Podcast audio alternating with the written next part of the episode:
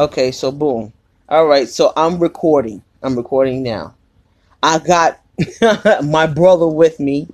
This is Julian. Say hello, Julian. Hello, everyone. Yeah, we're going to speak up to the people so in case we're not loud enough. Anyway, so yeah, boom. So I was telling him about how they make clothing in other countries, and sometimes they send up that stuff here and have the people who are incarcerated remove the tags that say made in China or Taiwan or Tibet or wherever they making it at, and have them sew in tags saying that they're made in the United States. You know what? A lot of people don't freaking realize that's what they're doing, but it's true. It's really true.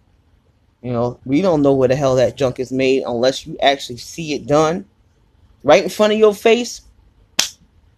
How the hell you know it's made here? What, because Nike said so? Good luck, sucker.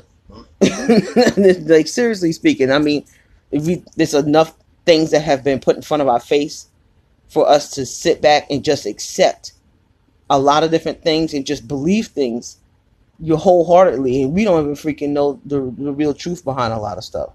But I'm gonna be honest with you, a lot of things are made in other countries. That includes food, you know, but that's what's happening.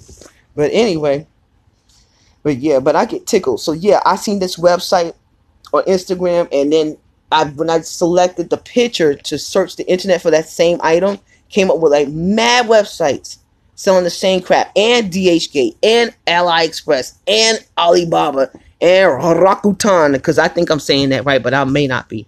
But, yeah, but the prices of, you got to see the fluctuation in the prices. Like, some companies will say, yeah, this item, it was originally $170, now we selling it for like $70. Another one will be like, yeah, this was originally $200, and now it's like $89. I'm like, bitch, they're making this shit up. It was originally whatever AliExpress people were selling it at. Right, cool. And now, here you go. This is what you're doing. You know, now, I ain't going to knock them because there's plenty of room for people to sell shit. But please don't ever act like this is not what you're doing. Because as soon as people know that this is what you're doing, they're like, oh, wow, your stuff is fake, this, that, and the other. Bitch, please. You can get those same companies to do branding for you. They'll make tags, all of that. Put your name smack all across there and sew it up, ship it out, and then get yourself a website, sell it, promote it. The end. And that's basically how that junk works.